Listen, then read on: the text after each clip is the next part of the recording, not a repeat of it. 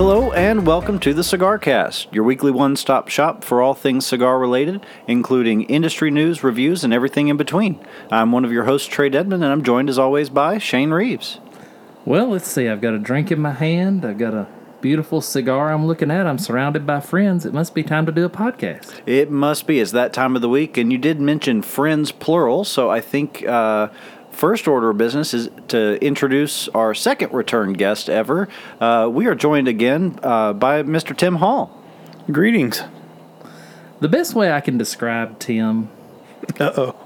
is if my daughter, thankfully I don't have one, but if I had one, and she was ever broke down on the road in the middle of the night without a cell phone working, I would hope you stopped. I would hope it was somebody like you that would stop to get her. Well, I appreciate that. I would certainly do that. I have plenty of duct tape and uh, That's only acceptable because it's hypothetical. yeah, right, duct tape and some uh, shovels and no, I'm just kidding. Yeah, no, I, I appreciate it. and I certainly would. So Tim is shattering my faith in him as we speak, sitting right here. but before you shake my faith any further, what are you going to smoke tonight?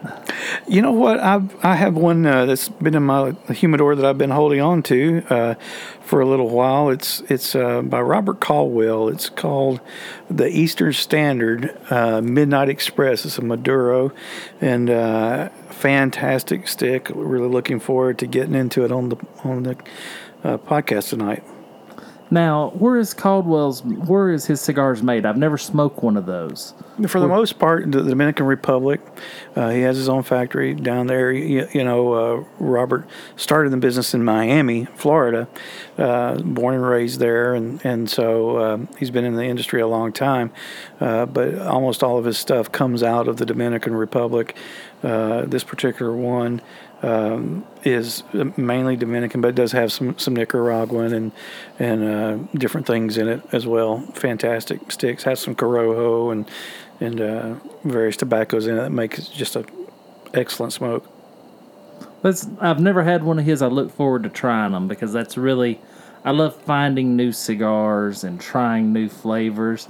Dominican origin is not always my favorite, but it's one of those that if it's done right can be absolutely mind blowing. Absolutely, yeah. It's you know the Dominican has its, its characteristics the same way that Nicaragua has its characteristics, same way Honduras, y- you know, and, and, and San Andrés, you, know, Mexican. Every every region has its own different characteristics that uh, and, and nuances that you get when you smoke from those regions, and so.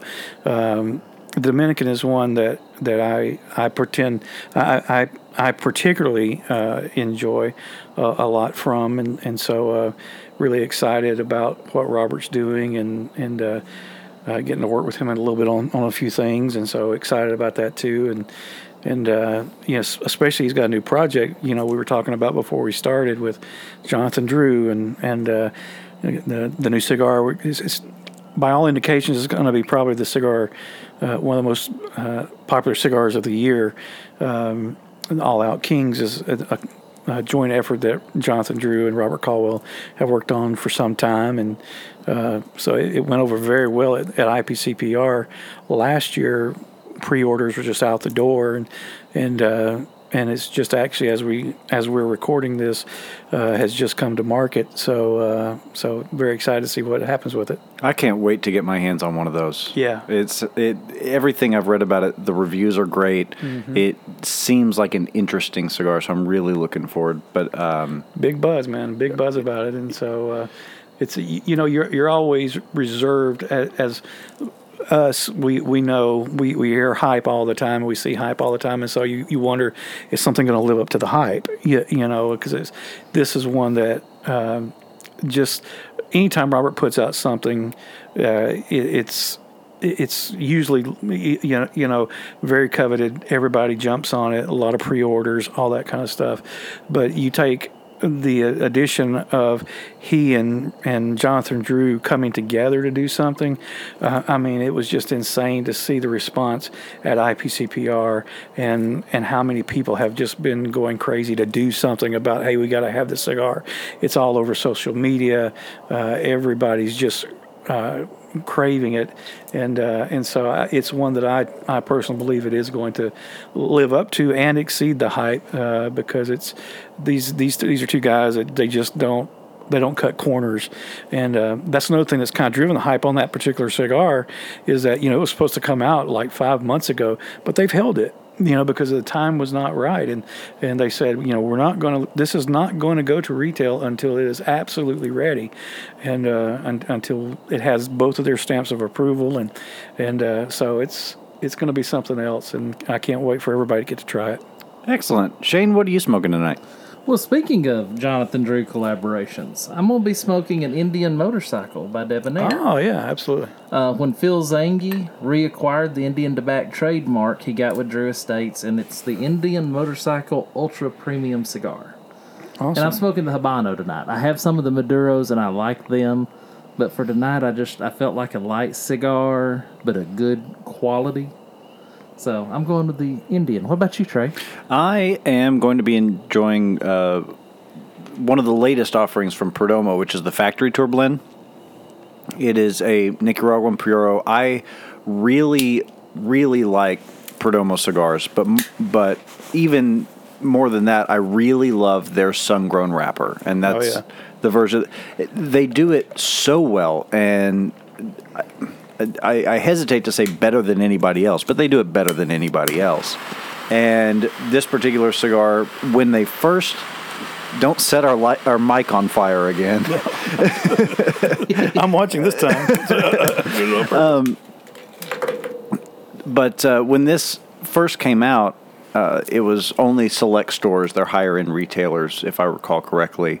Um, luckily, most of we talked last week about you know what you look for when you walk into a cigar shop the first time. Their Perdomo selection, at least here in the southeast, is usually pretty good. Um, but having the factory tour, some of their more limited releases, is something that I always look for as well. Well, and the sun grown wrapper to me always seems like that perfect medium between Maduro and Connecticut. Kind of a, it's probably a little closer to Maduro, but not quite there. What do you think, Tim? Yeah, absolutely. I've, uh, my favorite uh, Perdomo, if I'm going to go grab a Perdomo and, and I'm like, I, I just want the Perdomo experience, I go for the, the 20th anniversary Sun Grown is my absolute favorite Perdomo stick. You know, you know, and and they, and they have I love several of their sticks, but that that's there's something about that Sun Grown wrapper is just that it hits me in, in my sweet spot every time. I'm I'm with you on the 20th anniversary Sungrown. I think I've probably smoked three boxes worth of that cigar, um, and that's being fairly conservative. It's a fantastic cigar. It absolutely is. Now, did you ever get to go on the Perdomo factory tour? I, I've never uh, done the Perdomo factory tour, uh, but yeah, you know, I feel like I've been there. Uh, I'm friends with Jeff Godfrey, the uh, the the area rep for Perdomo, uh, and you know he's he shared many stories. Uh, and whenever I got in the business, one uh, one story that he told me actually impacted me so greatly uh, was uh, of a factory tour that, that he was on, and he had taken some customers and, and different people in the industry down to to their factory there, and, and he said as as they were all leaving, uh, their their sales uh, staff had had a, a sales team meeting, and they had had a time with the factory workers that were uh, just just the sales staff and, and none of the other guests. And uh, and Jeff was kind of a straggler, the last one going out. And he said one of the ladies stopped him, uh, grabbed him by the arm, and spoke in very broken English, uh, and said, you know, just expressed tremendous gratitude for for what he did in the industry, um, and because as he relayed this story, uh, it, it made me realize the impact that what we do as as people who work in the industry, as consumers, that there's a, a long chain effect that that are in that process, but because simply because of what Jeff was doing there at the factory, she was showing her gratitude because because the job he does allows her family to eat and to have a home and and to have health care and the, the various things that they have uh, simply because he goes out on the road whenever he's home and he sells the product uh, and she was just expressing how grateful she was to him you know and I, I, I kind of got a little tear in my eye just hearing the stories of the impact of the people in that in that country uh, and in that company, um, just by the simple fact that that we do the business that we do in this industry, and uh, really it was a touching story that, that impacted me greatly, even though I wasn't there. Just his sharing of that story touched me. It's really a great thing when you get to know that one, I love cigars that are made by a master craftsman. Sure. Someone who's put in the 10,000 hours. We've all heard the 10,000 hour theorem. And someone that's put in the 10,000 hours and um, or excuse me, the 1,000 hours, not 10,000 hours. 10,000 hours, how many cigars? That's a bunch of cigars. the 1,000 hours and all, which comes down to, I think that's about 10 years worth of work. But I love to hear from people that have put in that and have become experts in doing things. And then the emotional side of it that he is putting food on their tables, and that when I pin, you know, spend 12 bucks on an Indian, that I'm helping to feed somebody. You know, and I, I saw on uh, Facebook this week um, a, a local rep that we all know is down um, for a national sales meeting kind of thing down at his his company's factory, and he got to try his hand at rolling cigars in the factory, and and he posted a picture that I thought he a bunch of, of sticks laid out. He said, I'm sure you can tell which ones I did and which ones the other person did, which I couldn't from the picture, but he said, yeah. you know, I truly appreciate now having experienced their job, having walked a mile in their shoes, the artistry and the craftsmanship that goes into every single one of these cigars. Absolutely. And, and I think, you know, we, we take for granted whenever we go in to a humidor and we see walls full of cigars you, you know, and we're trying to decide which one we're going to pick. You, you know, and we do finally land on one and say, okay, this is the one I'm going to smoke right now. We don't always consider how many hands have touched that cigar to to bring it to that shelf. You, you know, from the person that planted the seed and that watered the seed and that you, you know monitor the growth and then then the the whole harvesting and curing and just there's a whole process where there's literally you know sometimes it's estimated that as many as 200 hands can touch a single cigar from from concept to completion so. and and especially you know it's not like modern agriculturalism in, in the US where there's tractors and there's right. combines and all this so it is almost entirely done by hand sure they may have a complex irrigation system in some of the bigger factories that kind of help with the watering automation mm-hmm. and stuff like that but that's about it everything yeah. else the leaves are, are pruned by hand. The seeds are planted by hand. Like all of this stuff. Absolutely. Well, they're, you know, they have ladies to match the leaves, you, you know, so that they, so that the wrappers all look the same and, and things of that nature. They say ladies do it because their their eyesight's better for colors and things like that. Is is what they say. And so, uh, you, you know, it's it is just like Shane said earlier, it's just it is a craft. It's it's something that there is a creator that that are making these things and that we so enjoy and you know we set them on fire and enjoy them. You know, but there's been literally hours and hours and and tons of hands that have gone into making this one stick that I'm smoking here.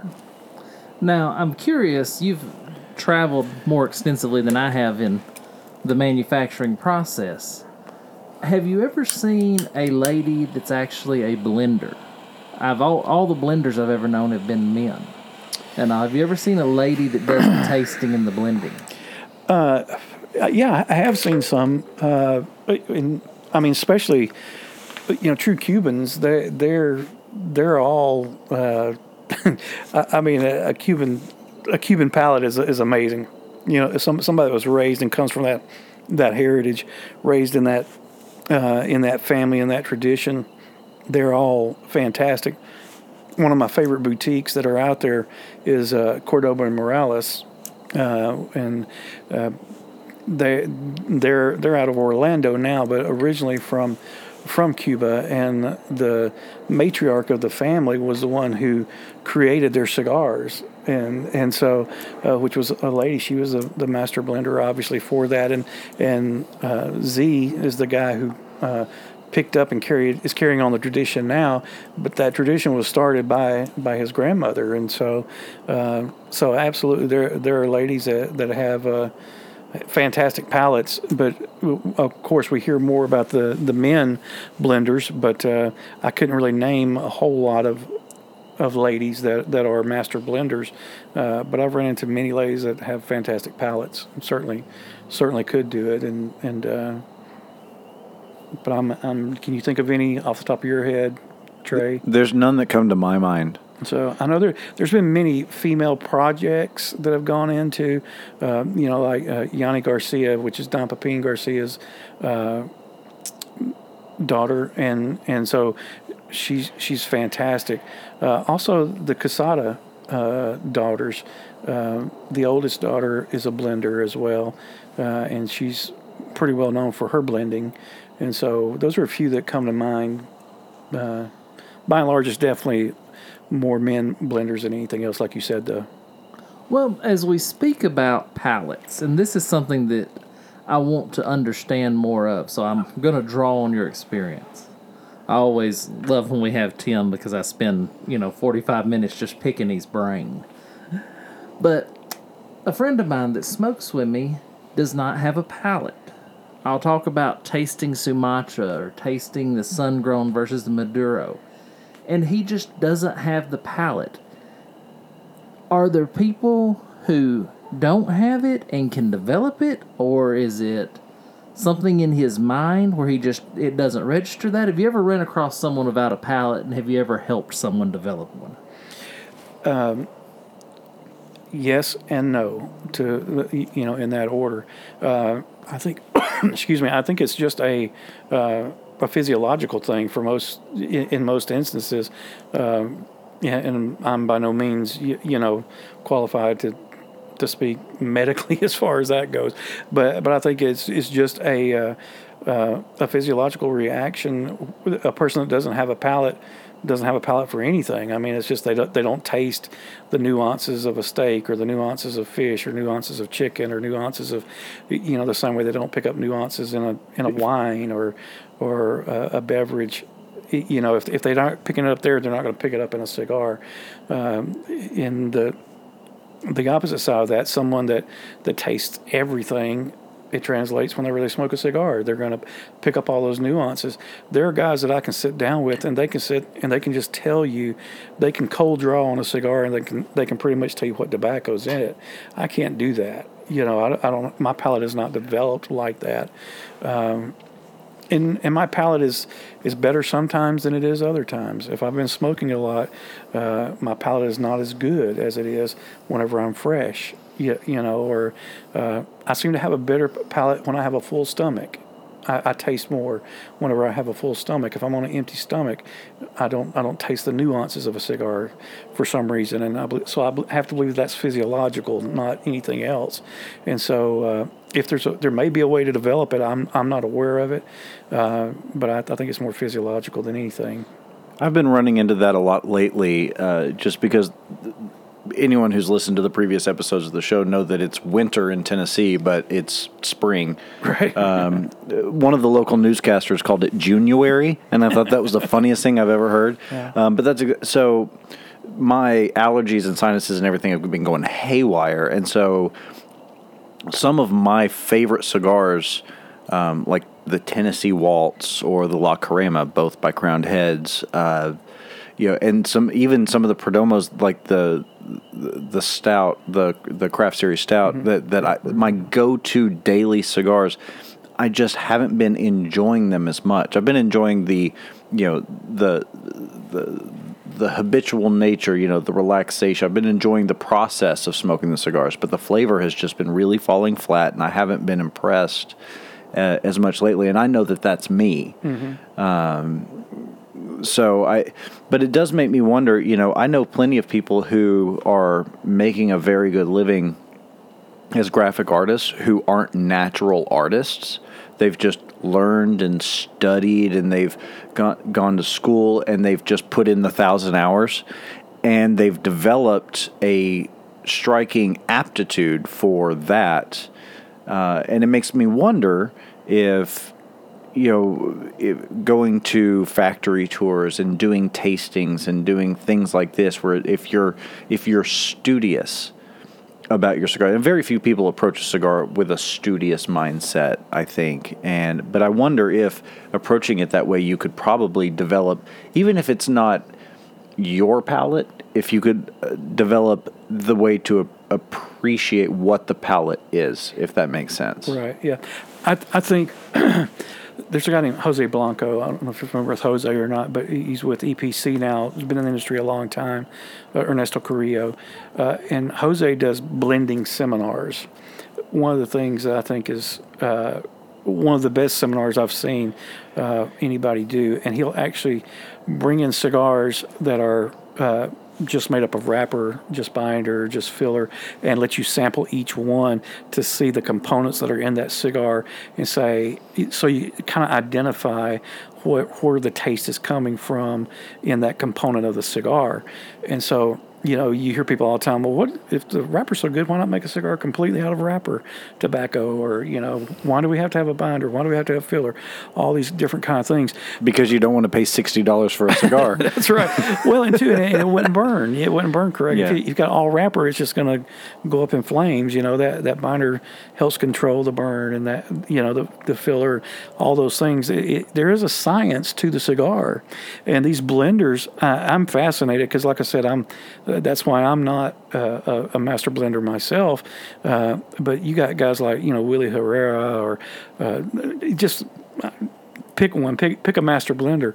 I mean, th- they go into it with a scientific uh, approach where you you know what there's like, and and forgive me for all of you gurus out there that know what uh, the the four parts of the tongue are, but you know there there there there's a sweet part, there's a salty part, there's a uh, sour part, there's and a bitter.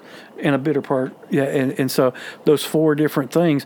Well, they they craft cigars th- to hit each of those uh, parts of your tongue, and and you can go to a blending seminar or to a tasting event with a master blender, and he can he can say, okay, at this point you should be experiencing this on this part of your tongue and you should you know you'll be picking up this note or picking up that note.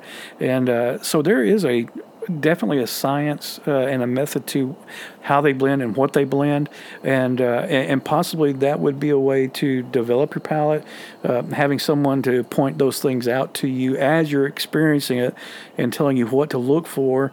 Maybe if somebody's identifying that for you, then you could start picking it up a little bit more. You, you know, maybe that would be a way to develop a palate. And it, that kind of reminds me, uh, you know, I know I, I'm a big wine guy, and I know you are too, uh, uh, Tim. And and um, back in the, the early 2000s, there was a, a bit of a, a move in the wine industry to shape glasses based on the type of wine that it was intended to contain. So, um, because each unique blend, whether it was a cab or, and I realize it's not a wine podca- podcast, so I won't nerd out too bad here, but um, depending on the, not just the type, white or red, but also the particular blend and grape and things like that, it's supposed to hit and accentuate its flavors based on the part of the tongue that it hits. Um, I wonder if that you know the reason some people really don't like torpedoes myself being one of those or people that don't like box press or people that don't like figure out whatever it is the people that get really hung up on different shapes of the cigar i wonder how much of that could be what you're talking about where the flavor of the cigar is not hitting that person's palate in the physical sense of their tongue in the right area Sure, absolutely, and and then you couple that with the style of cut that they do Right. as well. If they do a straight cut, if they do a V cut, if they punch it, it's going to give give a different experience. It's going to render a different experience. The same cigar will, will render a different experience with the type of cut you give it. You mm-hmm. know, and it's it's going to affect the draw. It's going to affect the amount of smoke you know, that, that you get out of it, it's going to affect everything. And so, a cigar is not just a a binary, you, you know, experience. I mean, it's multiple. It's it's sight, you, you know, it's feel, it's taste. You know, it's it's there's m- multiple senses involved in it, uh, and so it's going to create. Uh, I I mean, the atmosphere that you're smoking it in, you, you, you know, that's that's going to to make a difference in in your experience. Yeah, I mean, when I'm smoking one on the beach in Mexico, it's the a bad cigar can still be pretty darn good. Absolutely. Well, it's like there are some, you know, there, and, and I'm sure everyone has had this experience. There are days when you're on the golf course and you're just, you know, you're shooting par, and what I'm pretending here, um, but I you know, one of those days. you're just having a great day, and you're smoking not the best cigar you've ever smoked, but it is the best cigar you've ever smoked. Yeah. You know, kind of like you're talking about, sometimes the experience makes up for anything lacking in another portion of the cigar. Well, and I think that's on from a big picture, not to get too existential, but from a big picture, the cigar is an accessory for life. It really is an accessory. It's a conversation starter. It's a nice, just relaxing means. You know, I've said before, my wife and I spend more time out here on this porch than anywhere in this house because we enjoy smoking a cigar and playing poker. And on the weekends, we wheel a TV out here and we watch, you know, Game of Thrones and catch up on everything like that. By the way, I, I'd like to somehow turn my stone gargoyle into a lighter. That'd be really cool. Yeah. The flame come out to here. yes, I'd like the flame to come out. I, I just think that'd be nice for everyone. I purchased a stone gargoyle when I was in New Orleans, and he stays on my porch. I've got a owl to keep birds off. I've got a hawk to keep mice off, and I've got a gargoyle for evil spirits. With a little bunny rabbit sidekick. So Yeah, He's to keep the grass green. but so we're going to take a break here in just a few minutes, and when we come back, I do want to talk to you some about your career before this. okay. Um, the music industry. If you live in Nashville, you either know a songwriter or have one sleeping on your couch Right. Or And- both. or both. right. All right. And I just want to, I'd love to get some road stories from you about that. I know that's not necessarily cigar related, but I, Okay. I just love hearing those. Sure. So we're going to step away and we'll be back.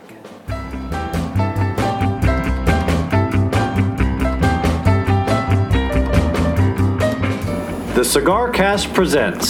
Cigar etiquette tip of the week. Hi, this is Tim Hall with a tip on how to treat your rep at an event. Your rep is there to show you his latest wares, to show you the latest things that are coming out for his company. So take time to listen, take time to explore, and take time to try what it is that he has to offer.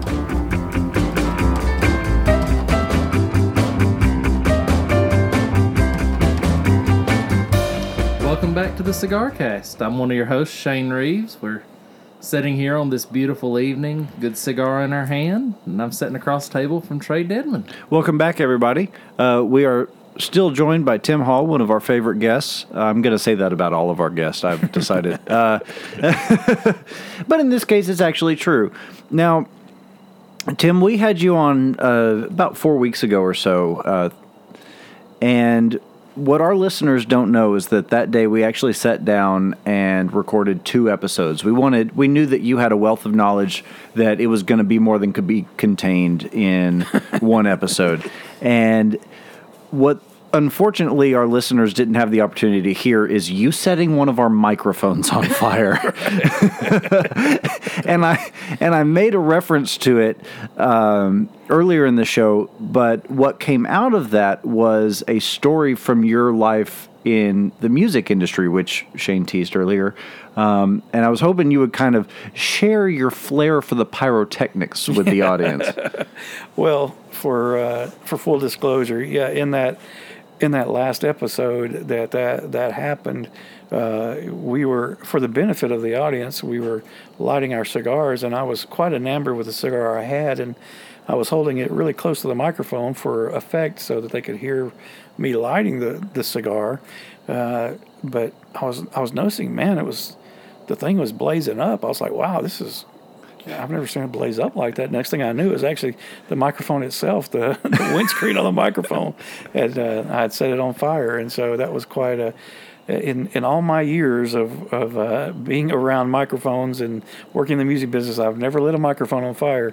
So it, it took you guys to bring that out of me. So we always bring out the best in us. that's right. That's right. Uh, but we were talking about when I, you know, I started uh, in uh, the Christian rock world. I was a musician, and and uh, one of the stories that I, I, shared that probably for my affinity for for fire and smoke, uh, we had a band that that had uh, we were doing a concert with, and they had loaned us uh, some. They call them flash pots, and they look like these little mini uh, Roman candles on a base uh, that you know they, they gave us like six or eight that would stretch out in front of the stage and you would load them with uh, basically it was, it was, a powder something like gunpowder that uh, you would you would once they were loaded you would turn a key on on a mechanism and it would send an electrical charge through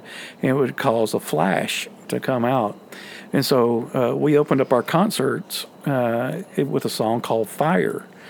And uh, so this these friends had, had lent us these eight uh, flash pots for this big show we were doing. And, uh, and so it was my job to load the flash pots.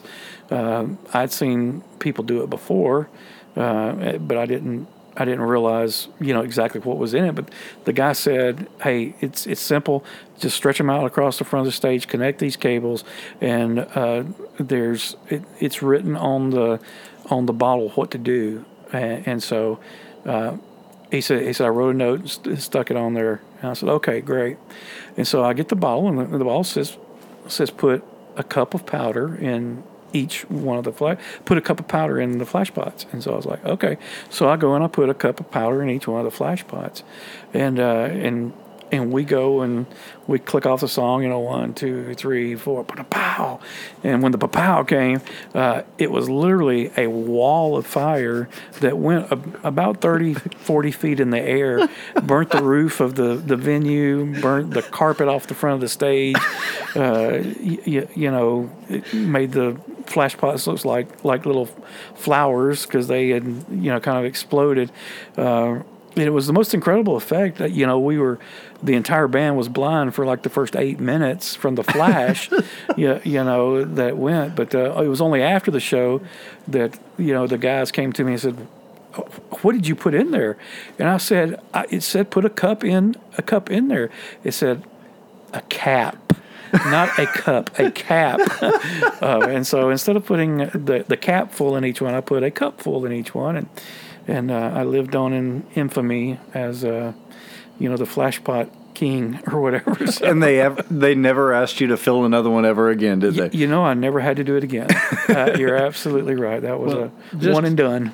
Just hearing the story, you know, we have muzzleloader season here in Tennessee, but I think Tim, why don't we rifle hunt together this yeah. year? You can go rifle hunting with me. Yeah, yeah, absolutely, absolutely. Man. Tim shows up with a blunderbuss. Yeah, you, you, you, don't want me around black powder, trust me.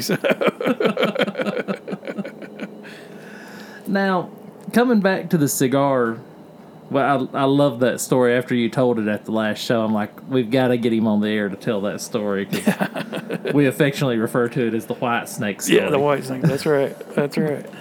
But so tell me, where is your favorite place to smoke a cigar? You know, I, I mean, I have multiple places that I enjoy. Uh, uh, you, know, like like you were saying earlier in the show, uh, on the beach in Mexico. One of my favorite places is uh, my wife and I and, and our friends. We cruise a lot, uh, and so I love. There's a little port that we go to sometimes in Honduras called Isla uh, and I love to just sit there on the beach in Isla Roatan, Honduras, and smoke cigars. I don't know what it is about that location.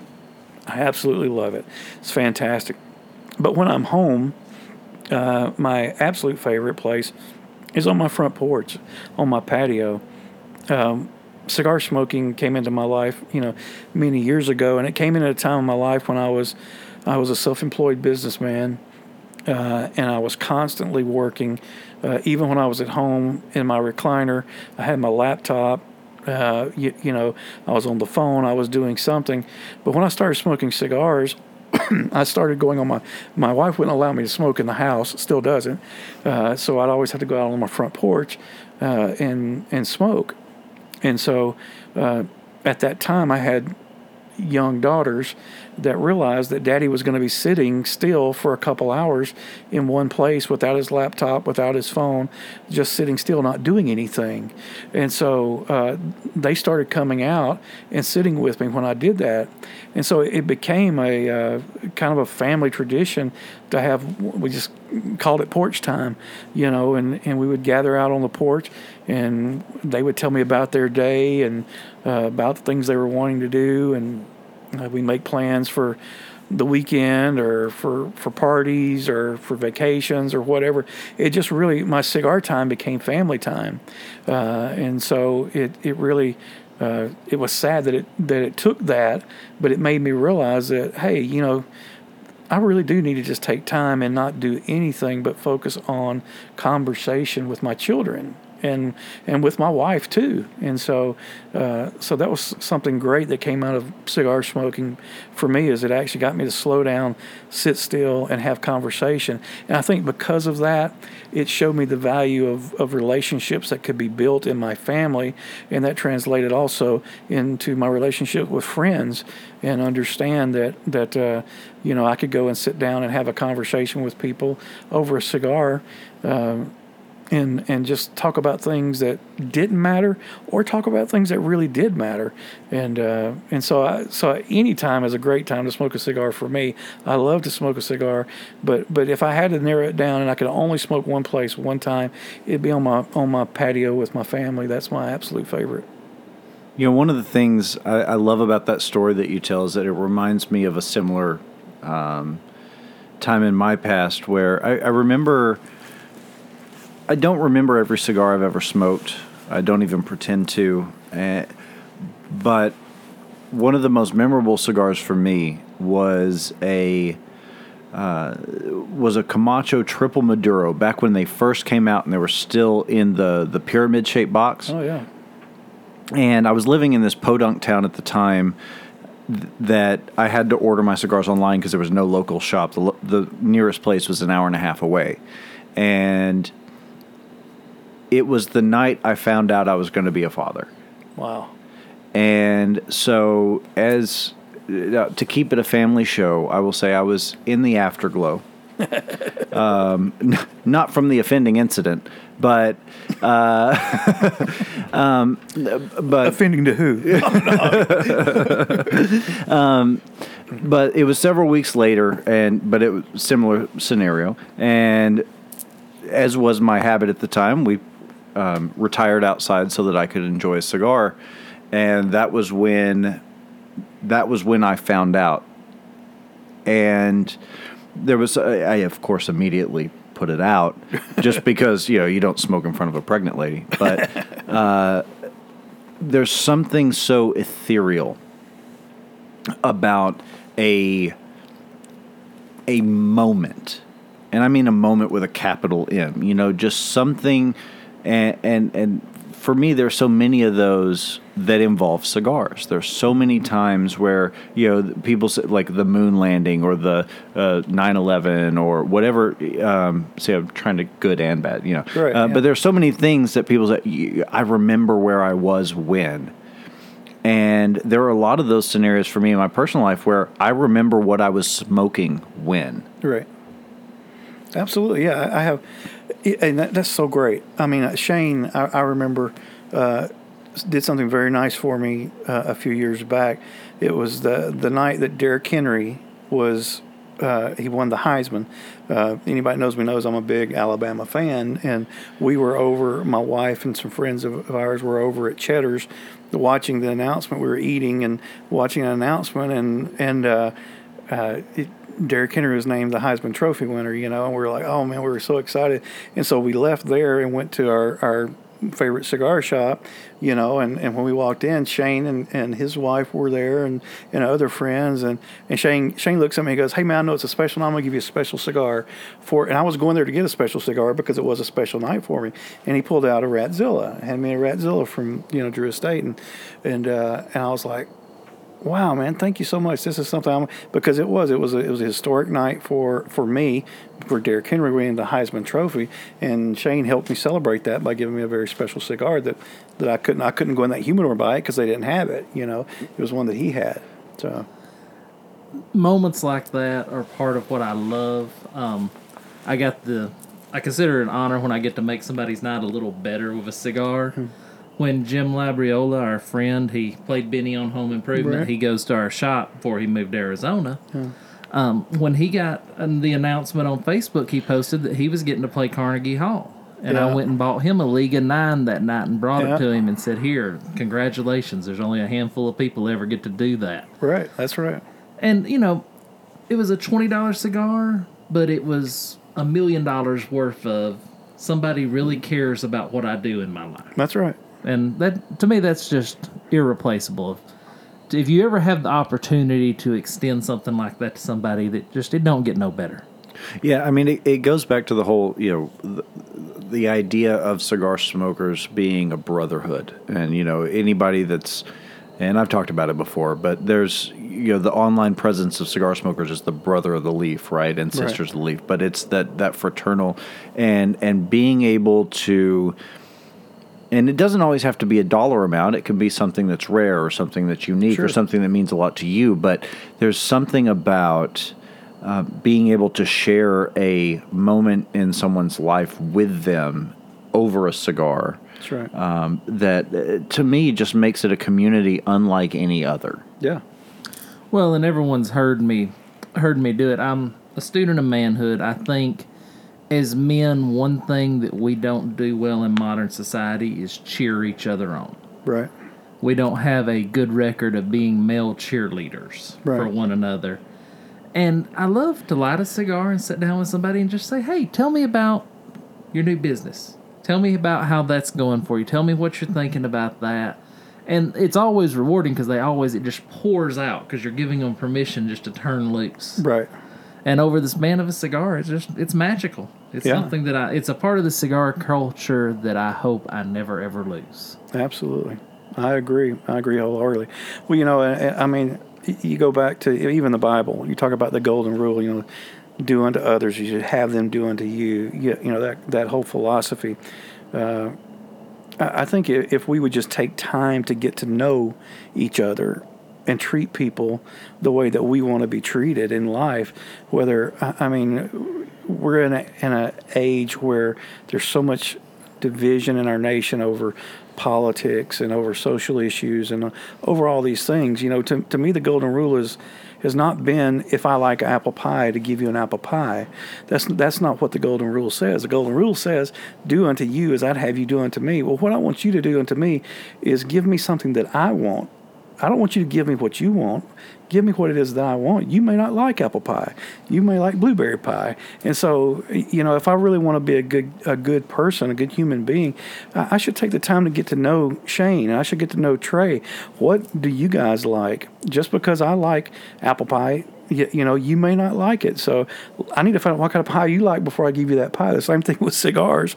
You, you know, uh, just take time to get to know the guy you're sitting next to or the lady you're sitting next to, and, uh, and because in order to do that, you you have to invest something. You have to invest time. You have to actually care. And so uh, I think if, if there was a little bit more of that going on, there might be a little less argument going on. That you hear, uh, re- repeal the smoking bans. That's that's, the, that, the moral of tonight's story. That's right. That's right. A. Everyone should get to sit and have a cigar. That's right. I like apple pie, by the way. That's- well, good, good to know. Good to know. I need ice cream with mine a la mode. Alamo, there you go. I'm all about it. Now, as we're walking kind of through a little bit of life, and this is what I really wanted when Trey and I first started talking about it and conceiving of the cigar cast. Exactly what we wanted it to be. We wanted it to be where we not just talk about cigars, but we speak about life and speak to life and to men, um, because largely men are smokers. but there are lady smokers, and I'm working. Everyone out there listening, please cross your fingers for me.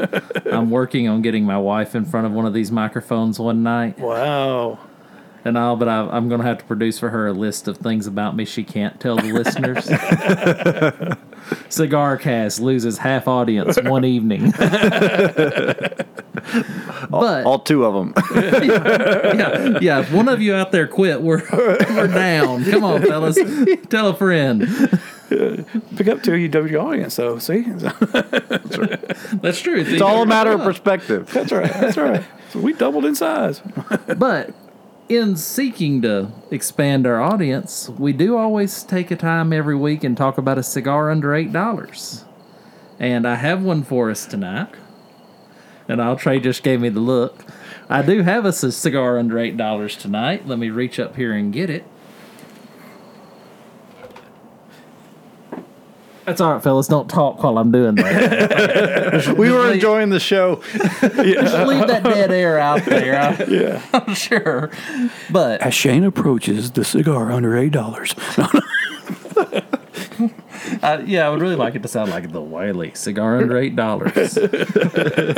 Tonight's cigar under eight cigar under eight dollars is a native of Nicaragua. It is a Nicaraguan filler and binder, but it does have a Connecticut broadleaf wrapper. Um, these are cigars that when I first started smoking cigars, kind of were a benchmark for me. It's an Oliva Series G Maduro Churchill. Hmm. Um, Great cigar, six dollars and five cents for a Churchill. It's a fifty ring gauge. It's seven inches long. It's a good long smoke. But the Oliva brand has always it kind of marked for me the first of getting to that next level of cigars. You know, I was at Baccarat, I was at CAO Moontrance, and then to Baccarat, and then started sliding up to Casa Magna and Oliva. Yeah. And uh, what do y'all think about the Olivas? Oliva makes one of my one of my top five cigars is made by Oliva, and it is uh, the the uh, the Master Blend.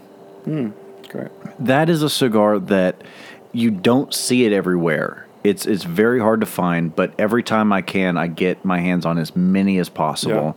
You see them a lot uh, around the holidays when Oliva releases their five pack, you know, gift boxes. There's always one in there. I definitely recommend picking that up if you want to try and experience a bland a brand's full profile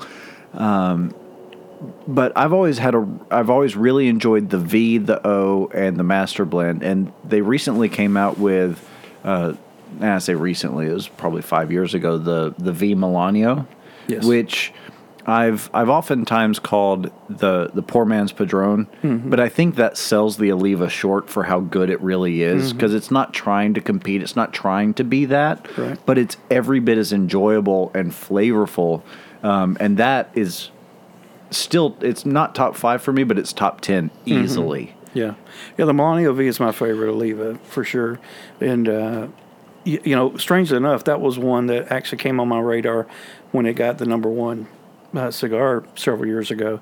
Uh, it was one that I had not tried. I was like, well, you know, I'll try it and see, because I wasn't a big Oliva fan. Uh, nothing against it.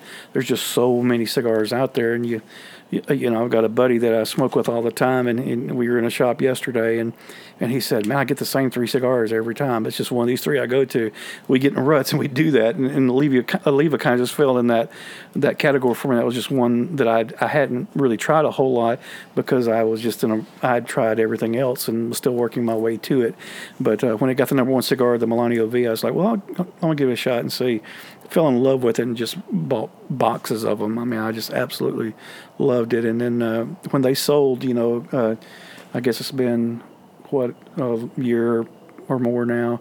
Uh, was wondering how that was going to translate, uh, but I've smoked since since it's changed hands, uh, and the blends have stayed stayed just the same to me. I've, I've not noticed any difference, which I was uh, very pleasantly surprised to see that. And and so uh, they appear to be a very strong, solid company that's going to be around for a long time and and uh, great great cigars. And I've got to say, you know, I'm I'm equally guilty about that getting locked into a rut. Uh, I pretty much smoke the same cigars day in day out. About three, anywhere from three to five that are in my regular rotation. I will say this about Oliva. Um, well, al- also what I'm guilty of is being a slave to to marketing. Yeah. And Oliva, I will say to their credit, you know, they prove that you don't have to have a fancy box and a fancy band and a and to uh, in order to move product. You know, they. But I tend to be drawn to the ones with the fancier boxes and things like that because I am, you know, a, a, unfortunately, marketing does, you know, the, the look of the box will grab my eye. Oliva's, is one of those that I don't gravitate towards very often. Um, for those of you listening at home, we we're on the back end of a tarmac apparently. That's the Intimidator by Vertigo. It's a great lighter. Don't knock it till you try it. If it doesn't work for cigars, you can cook ribs. There's an F-16 Tomcat trying to take off right behind us. Uh, I need a spot weld on my axle. Can I borrow that when we're done smoking here tonight? Sorry. Um, But you know, so they they don't have a lot of shelf presence, but it's a it's a great cigar, uh, and I think you know, I think you can go one of two ways, and we we could do an entire podcast on the, on the, the virtue of, of bland boxes and, and flavorful cigars versus the opposite. But uh, Oliva is one of those for me that they don't you, you you'll walk right past them more Right. often than you look at them, um, but it's definitely worth seeking out. Oliva, like I said, they were always that next level cigar for me. And I will say, when it comes to the Christmas packs, you hit on something that is one of my pet peeves. I hate when they do a Christmas pack of cigars and they say, okay, here's a five pack. And it's five cigars, the exact same cigar, just shorter or longer. Mm-hmm. I, I I hate's a strong word, but that drives me crazy. Yeah, I always think, you know, just from a marketing perspective, put everything you have in there. It'll you be know, a I'm- sampler, yeah. Now, has anyone bought the pa- the Tatuaje Pudgy Monster box and smoked them yet? I'm really wanting to try that. I have. Oh, I'm sorry. Go ahead, Tim. No. Um, I've actually never smoked anything in the Tatuaje Monster line. That is something that I definitely know I need to to rectify because every every year, you know, they come out with the new Monster series and they Right. release them usually around Christmas, and and it's just it's one of those things that scares me off from a price point. I think, um, but don't get me wrong, Tatuaje makes some of my some of my favorite cigars. But I've I, I would love to get a get a hold of one of those. Well, and I do have a box of Freddy's Freddy Krueger's that I won, so we'll definitely have to share one of those, especially as it comes a little closer to Halloween. There you go. It'd be an excellent time. I tell you, I would I would recommend if you can two because every year that blend changes. You know, uh, my favorite two, personal, Jace, the Jason and the Jekyll. Those are the two that I. So if you can find those iterations of it, uh, I was just recently down in Destin, Florida, and uh, there's a great cigar shop down there, Harbor Cigars in Destin. Um, Marvin's a fantastic guy down there, and, and he he always has backstock of hard to find cigars, uh, and so he had he had the 2013, 2014, 2015, 2016, excellent. and uh, and so I got the Jekyll, uh, and it was just fantastic, fantastic. Highly recommend it. Well, also, um, I have to stop the show for a minute and congratulate Trey this week. He won the now Crown Cigars poker game last night Wow! Congratulations! Two weeks running. I have to Wow, say that's Yeah. awesome. and came from nothing. Went Really? from all in. Chip in a chair, baby. Came from nothing and won. Someone actually put a very nice Padron in there. Is it a 64? it is a 64 number one. Wow! Yeah. Um, I, th- that's why I really appreciate the fact that the beer does flow in that shop. Right. Because the person that put that in had been there for a while. Oh my goodness! Like, We probably should have given him two buy-ins for that one. Right. Um, but you actually bring up something that I wanted to give a shout out to a very dear friend of the show, Austin Huff. We had him on a couple of uh, weeks ago. He has now officially taken over the cigar shop that he talked about purchasing. And for anybody that is in the local listening area to the Franklin, uh, Tennessee, or Nashville area, definitely recommend you come down to Brentwood and check out Crown Cigars and Ales. He's got passion for the industry. He's stocking the humidor. He's going to do amazing things. And go in there. find you know say hi to Austin and let him know that you found out about the shop from our from our show because he knows that we're really proud of him, but we want to make sure and share the love. Absolutely. Great guy, great store, 1800 Carothers Parkway, Franklin, Tennessee. It's a fantastic shop. You'll most likely run into some of us there uh, when you come by. And I believe he also will ship. Uh, He has some hard to find stuff sometimes, and and so uh, you can call him directly to great guy 615 377 7727 That's the one. is the number there. So uh, yeah, hook Austin up, he'll hook you up. Austin's a great guy. I'm really proud for him and that he's moving into that. And we're we keep joking that we're gonna have him back six months in the business and he's gonna have aged twenty That's years. right. kind, of like a president, you know, Yeah. yeah. goes in with black hair, comes out with gray hair, you know. Yeah, Absolutely. stiff breeze knock him down, but No, he's been around the industry long enough. He knows what he's in, to, in for. So he's a very knowledgeable guy, great, great heart, and uh, really excited to see what he's going to do with that place. And if you kind of want to follow our adventures, please like us on Facebook, facebook.com slash the cigarcast, or on Twitter, it's the cigarcast, our website, thecigarcast.com. Also Instagram. Yes, Instagram at the Cigar Cast, and I actually just posted a picture of Tim when he was waxing soliloquies for us earlier. wow. So, um, mentioning the time that he was in Whitesnake, apparently, Oh. and uh, Well, you knew that by the hair. yeah, Yeah, exactly yeah, right. yeah. Um, and, and I also want to mention uh, new this week. Uh, if you are on Skype, we have set up a voicemail box on Skype, so you can call in the Cigar Cast. Just search the Cigar Cast on Skype, and you can find us. Leave us a voicemail, whether it's a comment, a question, and, or um, just any other feedback that you want for the show. Uh, if it's something that piques our interest, you may even hear yourself on the show. That's awesome. Well, as we land this plane tonight, Tim, thank you so much for coming by. Thank you for first, thank you for being a good friend to us. Thank you, guys. You're an outstanding friend. I just bring joy to my life when I walk in the shop and see you sitting there. Same here. Thanks for coming and being on the show with us, Trey. Thank you for all the hard work. In case y'all didn't know, Trey does all the heavy lifting. I just, I'm just here for good looks. Hey, eye candy. A little something for the ladies. Speaking of eye candy, I want to throw this out as a teaser for next week. Uh, next week is St. Patrick's Day, so we are going to have Bo Ladner back on, and the three of us are going to kilt up. Oh, my As we are wont to do, we are going to drink Guinness, smoke candelas, as is the, kind of the industry t- tradition around that holiday. We are also going to be Facebook living that episode, so I will be posting some updates throughout the week so that you'll know when that is going to be recorded. You'll be able to uh, not only see us in all of our grand uh, grand nature, but also be able to hear us as we're recording. That'll be awesome. I tell you, if you can get Bo to make you a Guinness milkshake, that's that's the ticket right there. Have you ever had one of Bo's Guinness milkshakes? I've not had one of his, but I have a Vitamix blender. I need to just get some vanilla ice cream. Just just tell just tell him you want Guinness milkshakes, and he'll hook you up. He's uh, he's the king of it. So well, perfect. Well, uh, all of that and more next week. Thanks everybody for listening, and we will see you next week.